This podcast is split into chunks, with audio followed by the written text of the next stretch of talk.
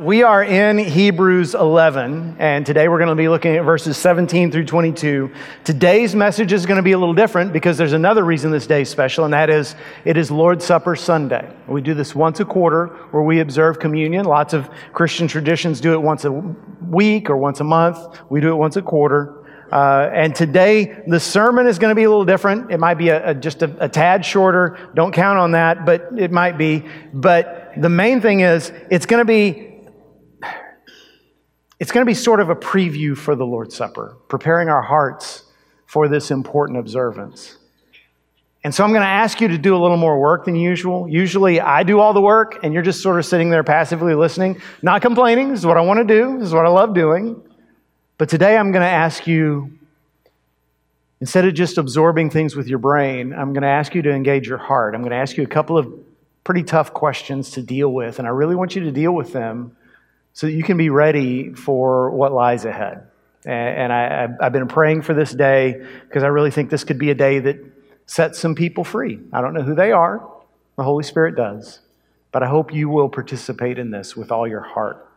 So here's where I want to start. And there's a significant number of teenagers in the room right now. There's also an even more significant number of people who are former teenagers, right? Like me. And if you can think back to those years, or if you're already there, just think about where you are right now. Interesting thing about the teenage years of your life is there's this slow, almost imperceptible, but definitely real, starting to separate from your parents emotionally. And I want to say, first off, that that's a healthy thing, that God intends for us not to be children our whole lives. Ladies, if you're married to a man who is a perpetual child, that's your problem. But for most of us, we reach a point where it's time for me to be an adult. And that's part of that process. And it can manifest as good things like I'm dreaming of what it's going to be like when I'm out on my own. It can manifest as kind of irritation with one another. It can even manifest as real rebellion and anger and division in the home. So think about how before you're a teenager or when you hit those teenage years, up to then, your whole life has been lived in a sense of, I know I can count on my parents. Now, assuming you had the kind of parents I had, I realize some of you may not have, but if you had good parents who did their best, not perfect, but did their best, then you knew two things were true. My mom and dad know more than I do, and they love me. So even though childhood is a really scary time, anybody who says, I'd love to go back to childhood, it's such a simple time, you're forgetting. There's bullies on the playground. There's monsters under the bed. I mean, the whole world, it's just a scary time of life, but you can count on the fact that your mom and dad are looking out for you. You're safe with them, even when they tell you to do things you don't want to do, like eat your broccoli or go to school. You know it's probably for your best because mom and dad say so. And then you hit those teenage years and you start to believe, you know what, maybe they don't know as much as I thought they did. Maybe I'm as smart as they are. Maybe I even know some things they don't. I'm not even sure at that point that they really love me as much as I thought they did in the past because, for instance, why are they making me do algebra homework every night as soon as I get home from school?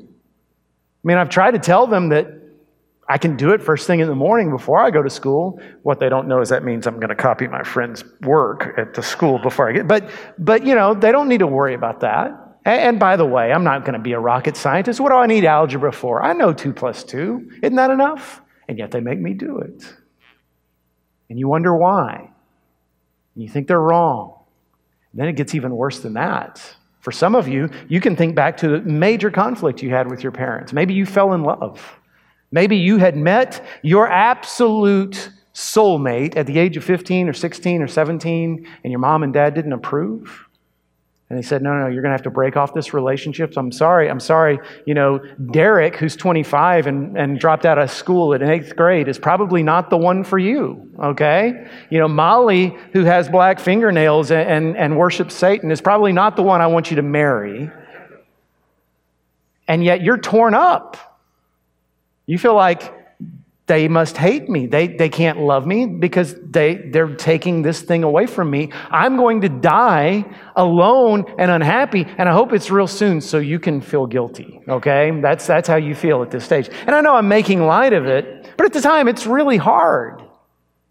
It's really difficult for both sides. And the problem, I think the root problem in that conflict is that we as teenagers think, hey, if you love me, you're going to want me to be happy. Isn't that the definition of love? Wanting someone to be happy? And I can tell you, I'm sitting here telling you, what would make me happy? What would make me happy is to not have to do my algebra homework. What would make me happy is to be able to run away with this guy or this girl and live happily ever after. You don't know. I'm telling you what would make me happy. And your mom and dad are trying to tell you, listen, we do want you to be happy. This is why we break our backs providing for you, but our main goal is not your short-term happiness.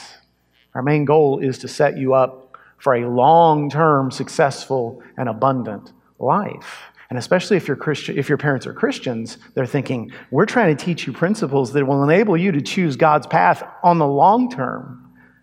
Even though some of those choices we're making on your behalf result in a little less short-term happiness, or taking away some things that might bring you a little short-term burst of happiness in favor of something that's going to be good for you in the long term. Now, if you've ever been to church, you know where I'm going with this, right?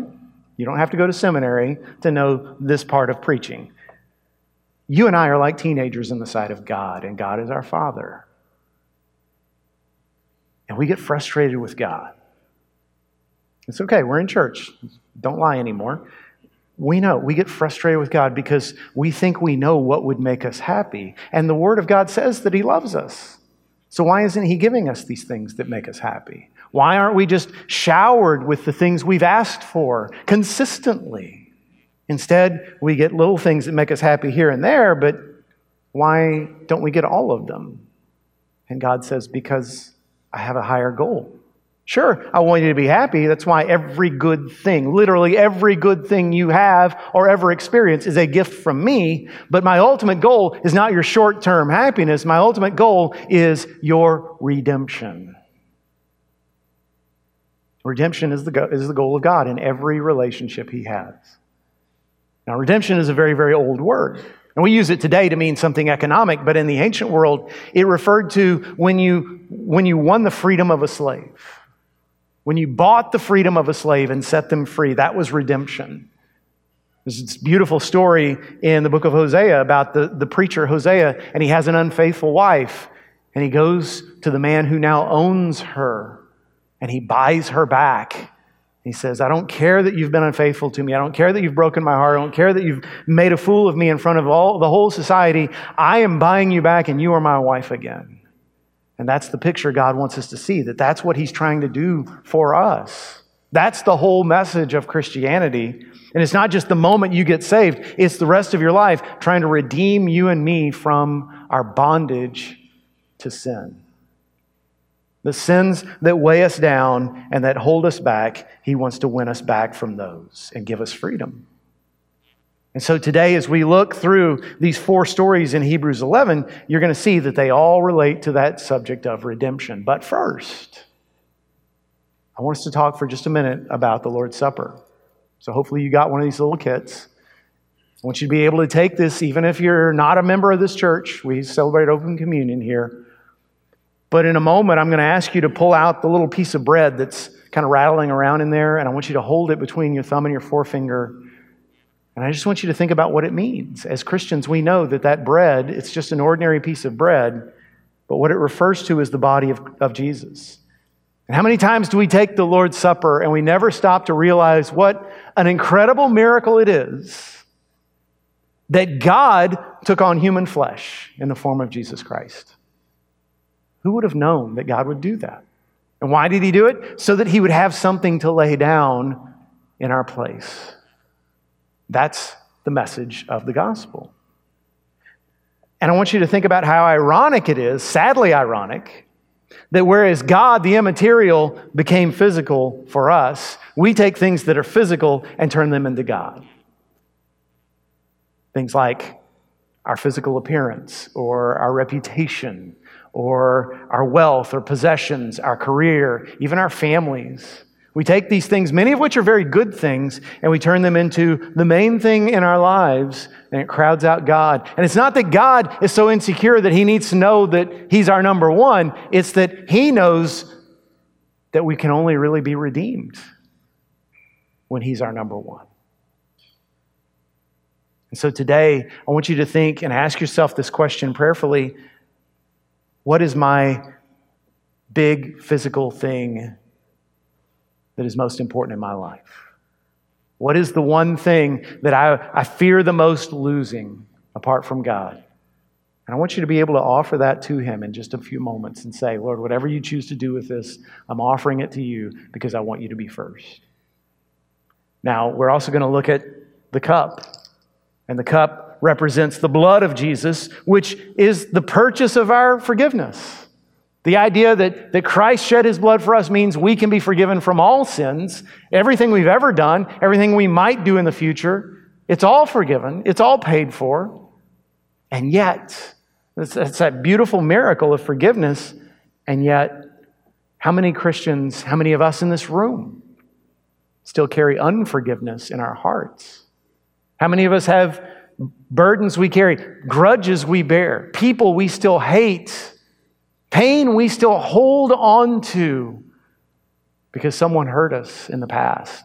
And y'all, I'm not making light of the pain that you've experienced. I'm sure that if we went around the room and gave a testimony, there would be people who could tell stories of horrific things that have been done to them. I want you to understand something about Christian forgiveness. Forgiveness, you'll hear people say sometimes, well, I wish I could forgive, but it still hurts too bad. Or I wish I could forgive, but I'm still too angry. And it has nothing to do with what you feel.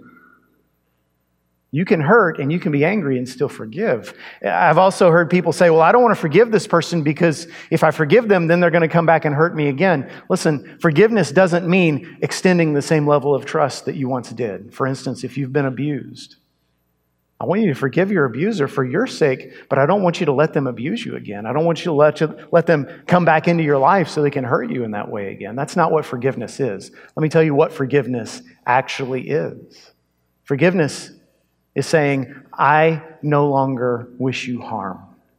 It's saying, I am no longer determined to make you pay for what you did to me. Instead, I will absorb the cost and I will will the good for you. I will pray for good things to happen to you. I will treat you with kindness. I will stop talking bad about you to my friends. I will stop plotting your demise. I will stop rejoicing when I see bad things happen to you. Those are all choices you make. You might still hurt in your heart. You might still be angry. You choose to do those things. And that brings freedom because it's obedience to God. So my challenge for you today, my second challenge is, when we take the Lord's Supper, when we drink that cup, I want you to offer to God whoever it is that's hurt you, that you've been struggling to forgive, and just say, Lord, I offer them to you. And I just declare to you today that I forgive them. So since I know that that's heavy, what I'm asking of you, and I know that's probably stirred up some emotions in some of you, before we read the passage today, I want to lead you in a quick prayer. All right? So let's do that.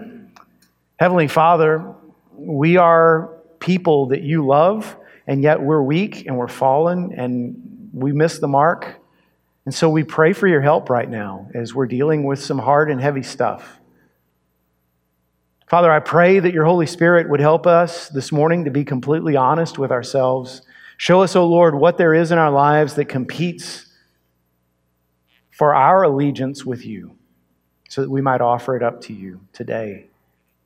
Help us also, Lord, to see where we are carrying unforgiveness and bitterness and grudges so that we can offer those to you as well. I pray, Lord, that people today would leave this place with weight off their shoulders, feeling free because they've obeyed you. For it's in Jesus' name I pray. Amen.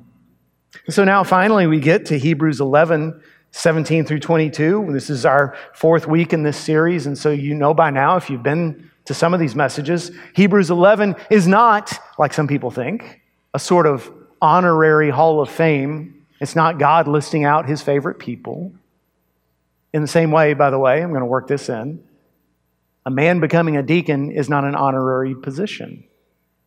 There are some, I'll just say it this way. There are some wonderful men, some of the best men I know in this church who aren't deacons, who don't feel called to serve as deacons, who probably never will be. So that's not what it's about.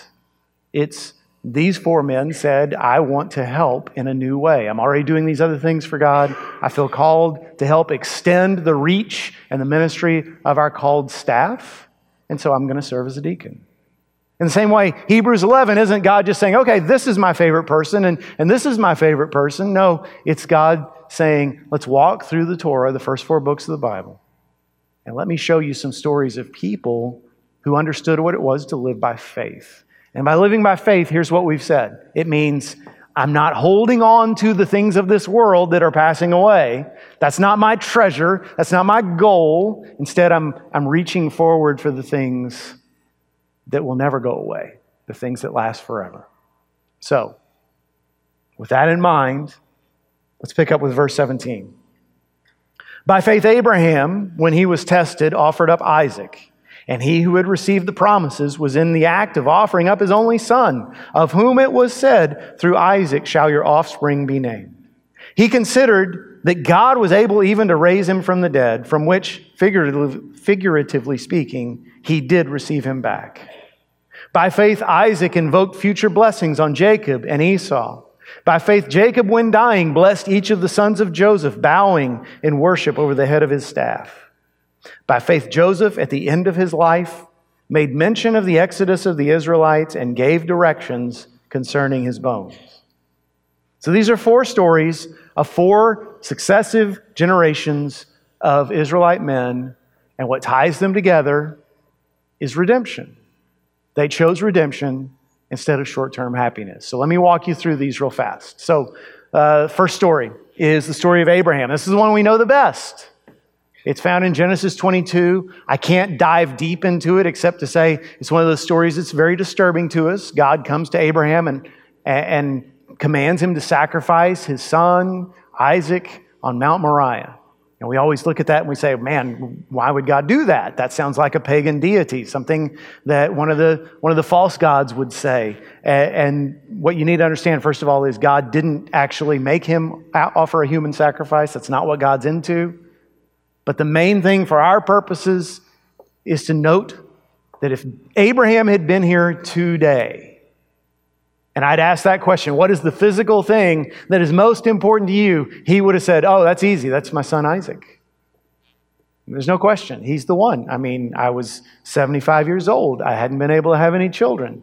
Sarah and I were infertile. And then God came and promised us a son. And then we had to wait another quarter of a century. So when that son finally came along, you better believe we were overjoyed. This boy is not just precious to me because he's my son, but because he's the child of the promise. God has promised he's going to redeem the whole world through what comes out of this son's line. So no, I don't want to give him up. That's what this story's about. It's about God saying, this is your number one thing, and I want to make sure you know that I need to be your number one thing if you're going to experience and participate in redemption. So we know the story. We know how Abraham passed the test, and he took this stack of wood and placed it on the shoulders of his son Isaac and walked him up the slopes of Mount Moriah in what would become Jerusalem. And he heard his son say these words, Father, I've got the wood and you've got the torch, but where's the knife? I mean, where's the lamb for the sacrifice? It must have choked him up to hear that question, but he managed to get out the words. Well, son, God will provide a lamb. And there they are at the top of the mountain, and Abraham follows the procedure to the letter, and then God's voice speaks and says, stop. At the last moment, stop. I don't want this. And he looks up, and there is a ram with its horns caught in the thicket. And Abraham unties his son and takes that ram and offers the ram in his son's place. God has indeed provided a substitute. And that's the gospel before Jesus ever was born. Now, here's what Hebrews 11 tells us that Genesis 22 doesn't. The reason Abraham was able to do this is because he knew that Isaac was the child of the promise. He knew, as it says again in verse 18, through Isaac shall your offspring be named. He knew that through Isaac would be the redemption of the world. And so it says in verse 19, he figured, hey, if Isaac dies, God must be planning to bring him back. Because he's not going to kill the promise. He's not going to destroy his plan of salvation. So if God is telling me to kill my son, then he must be planning to bring him back from the dead. Even though that had never happened in human history. This is thousands of years before the resurrection of Christ. Abraham, because he was thinking about redemption and not what was convenient and easy and good and fun in the short term, he was able to obey. See where I'm going with this? The second story is about that little boy Isaac when he's an old man. Now, these are imperfect figures. All of them are flawed men. Here's Isaac. Here's one of his flaws. He had a favorite son. You're not supposed to do that. When God gives you children, you're supposed to love them all equally. Isaac had twin boys, Esau and Jacob. Jacob was an absolute stranger to his dad. Jacob and Isaac could not figure each other out. But Esau, he was like his dad. He was an outdoorsman. He liked to roam the countryside, hunting game. He said, I get this kid. He's my favorite. And so in his later years, knowing he only had a short time left, his eyesight's failing, Isaac says to Esau, hey, I want to bless you. I want to give you the blessing of a prophet and a patriarch. And I'm sure he's thinking in his heart, before God tells me to bless Jacob instead, I'm going to bless Esau. That's what will make me happy, is to put the blessing on the son that I like, not the one I can't figure out. But then Jacob's mother, Rebecca and Jacob, they do a little con job, don't they? And they end up getting the blessing from their blind father instead of Esau.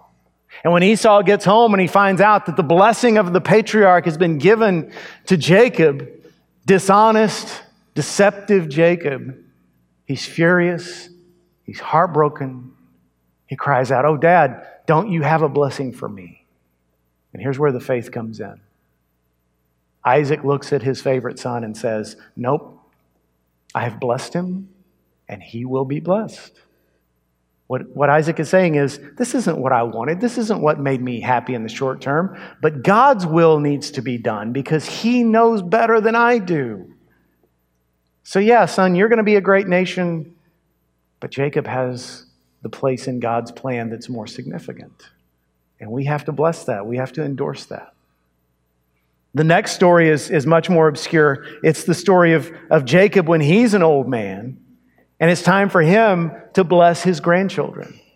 And Joseph, one of Jacob's 12 sons, comes to him with the two boys, Ephraim and Manasseh. Now, here's what you need to understand. In that culture, it was just accepted wisdom, just part of life, that if you were the firstborn, especially the firstborn son, then you got the main blessing, no matter what.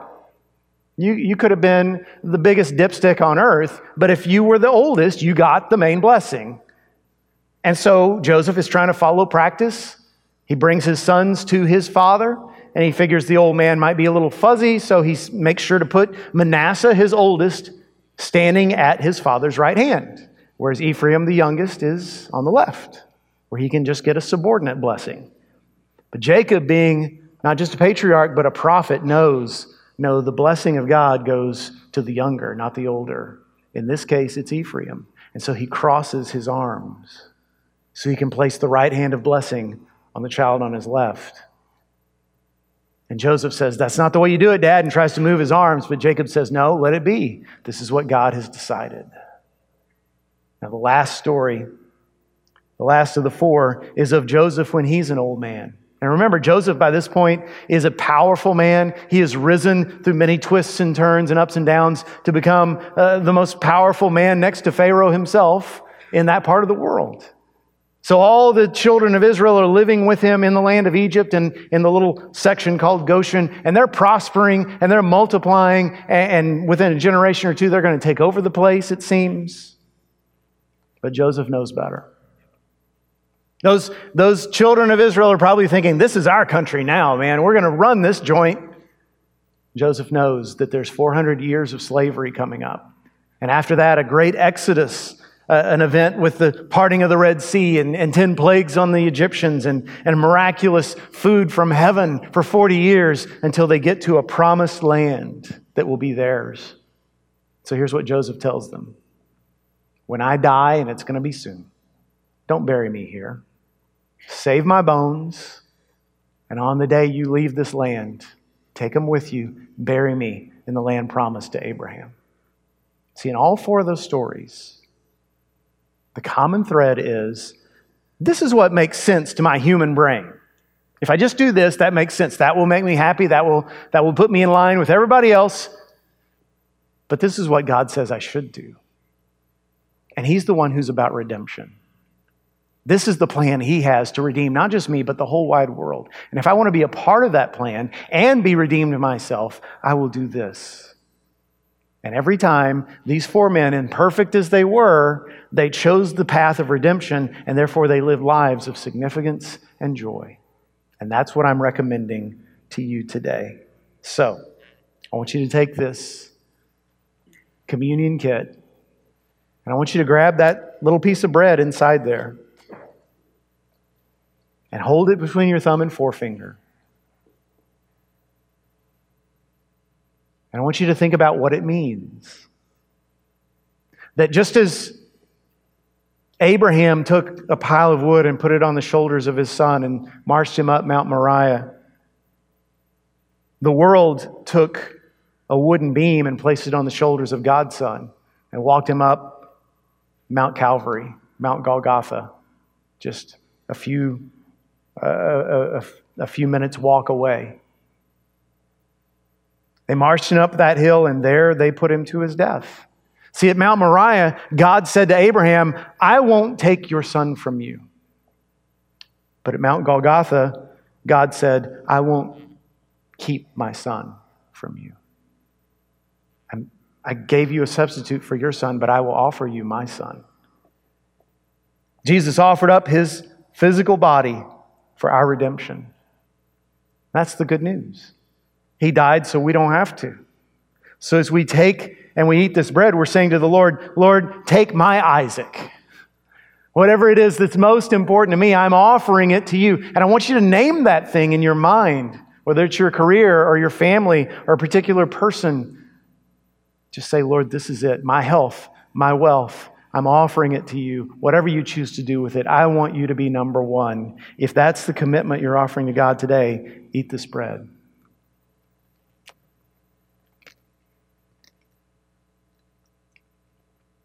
Now, today we also hold this cup in our hands. As we do, we remember what it means. Remember, there was a day when the red blood of Jesus flowed down the wood of a cross and soaked into the soil on the top of that hill outside Jerusalem. That blood brought by thorns and whip and lash and fist and nails was our salvation, was our forgiveness. We think about how Jesus was able to look down at these men who had just put him through hell on earth,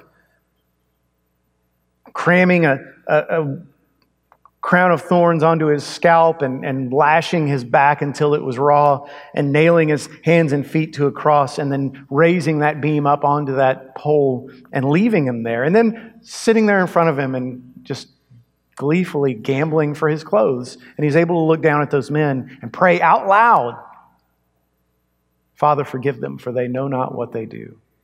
Not because that's what he wanted to do, not because that's what made him happy to do, but because that's what would lead to redemption. And I say to you, probably the happiest thing you'll hear all day, if he could forgive that, then there's nothing he can't forgive in you, and nothing he will not forgive in you. And in light of that incredible mercy and forgiveness, is there any sin that someone else has committed against you that you cannot and should not forgive? So, whoever they are, whatever they've done to you, as horrific as it might be, offer them to God today as you drink this cup.